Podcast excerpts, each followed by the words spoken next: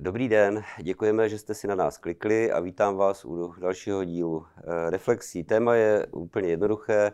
V pondělí, v pondělí přijela do České republiky předsedkyně Evropské komise von der Leyenová a přivezla nám balíček 180 miliard korun na, tzv. národní plán obnovy.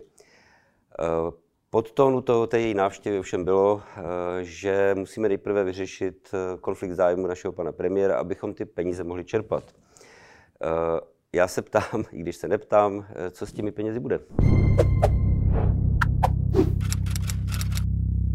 No toť otázka. Eh, asi bychom měli říct, co je to vůbec za peníze. Eh, členské státy, včetně České republiky, naším panem premiérem, souhlasili s tím, že vlastně poprvé v historii Evropská komise vydá společné dluhopisy.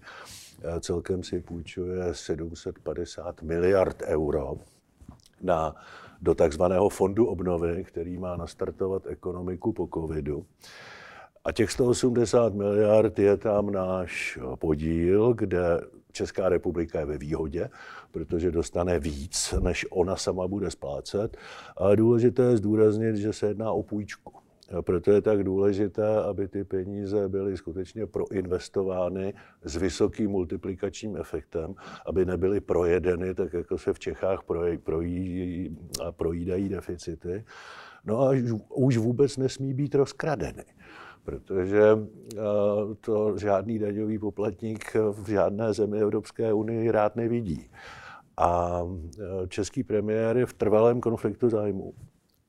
Prostě to není možné, dokud v tom konfliktu zájmu bude, nebo jakýkoliv jiný premiér, tak nám nikdo ty peníze nedá. To znamená, když to zvulgarizuji, tak buď budeme mít Babiše, a pak budeme jenom platit a nic nedostaneme, anebo se zbavíme konfliktu zájmu, tedy Andreje Babiše, a pak můžeme čerpat těch 180 miliard korun.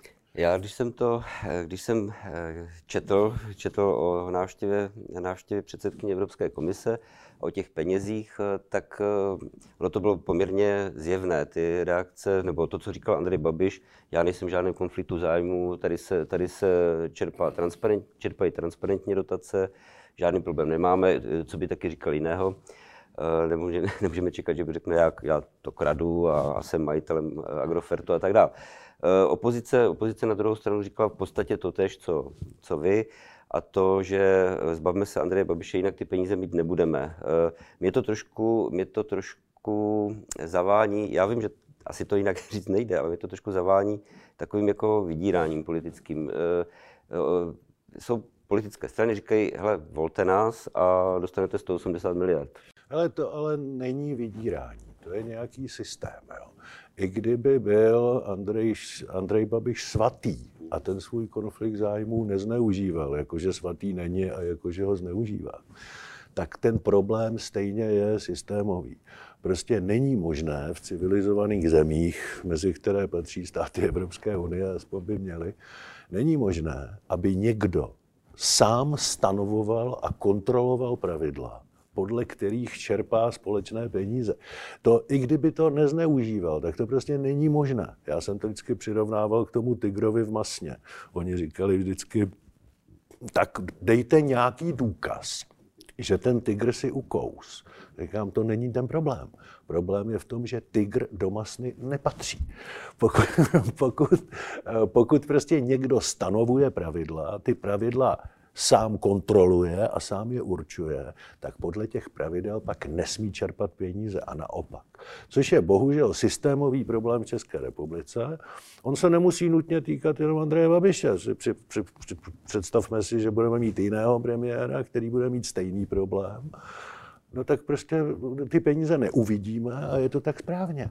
Protože to jsou peníze lidí, daňových poplatníků a ty nejsou zvědaví na to, aby platili prostě oligarchu, který se rozhodne podle jakých pravidel bude čerpat a pak podle toho bude čerpat. Budu trošku hrát ďáblova, advokáta. Ve svěřeneckém fondu Andreje Babiše nebo firm, které dřív patřily Andreji Babišovi, jsou firmy, které de facto by měli mít nárok na ty části dotací, dejme tomu. Eh, mají být ti zaměstnanci nebo ty, ty firmy nebo součást toho, mají být jenom trestány jenom za to, že, že eh, Andrej Babiš je A to je v konfliktu zájmu. To je přece odpovědnost toho vlastníka. Za tu firmu odpovídá vlastník. Monika Babišová. A Andrej Babiš, i když tvrdí, že tím vlastníkem není, tak jim de facto je. On je jediným beneficientem, on jediný může odvolávat a jmenovat členy správní rady toho fondu. To znamená podle všech pravidel, podle všech českých zákonů i podle evropské směrnice, on je v pozici vlastníka a je tedy v konfliktu zájmu. Eh, pokud mu záleží na jeho firmách a na České republice také, no tak ten konflikt zájmu musí vyřešit. Jenže mu záleží jenom na těch firmách a nezáleží mu na České republice.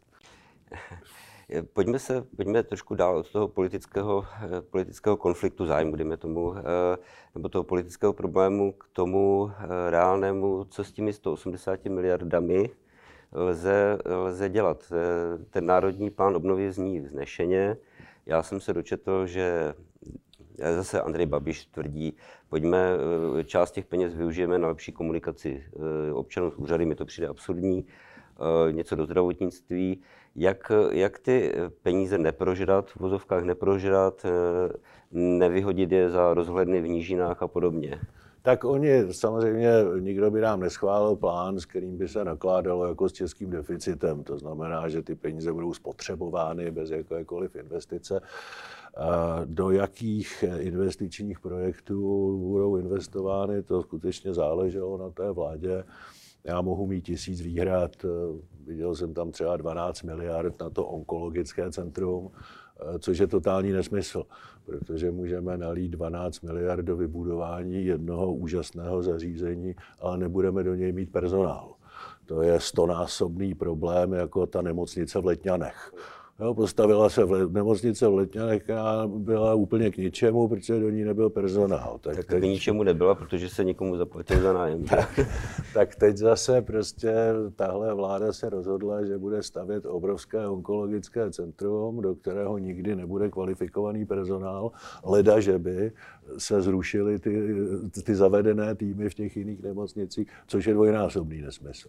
Tak já pevně doufám, že k takovýmhle projektům, které jsou už de facto schváleny, že nedojde a že ty peníze budou alokovány jinam. Otázka je, jak moc se měli vrážet do betonu, protože tam je těch peněz hodně, těch silnic, co víc se mělo dát do digitalizace a chytrých technologií, a to by byla na dlouhou debatu, protože jedna věc je mít ten dobrý projekt a druhá věc je také schopnost ho realizovat. A co se týče schopnosti téhle vlády realizovat chytré projekty, tak máme poměrně dost zkušeností. Tak možná zaplať pámbu za ty silnice. Je teď technicky. První peníze se mají čerpat, myslím, v roce 2023, jak jsem pochopil když eh, Evropská komise nebo kdo vlastně určí, že na ně máme nárok nebo nemáme nárok. Eh, když bude Andrej Babiš premiérem, vyhraje volby, dejme tomu, tak eh, ten konflikt zájmu bude trvat dál, i když to nikde explicitně neřekl, že, že je to vázané na, na jménem Andreje Babiše.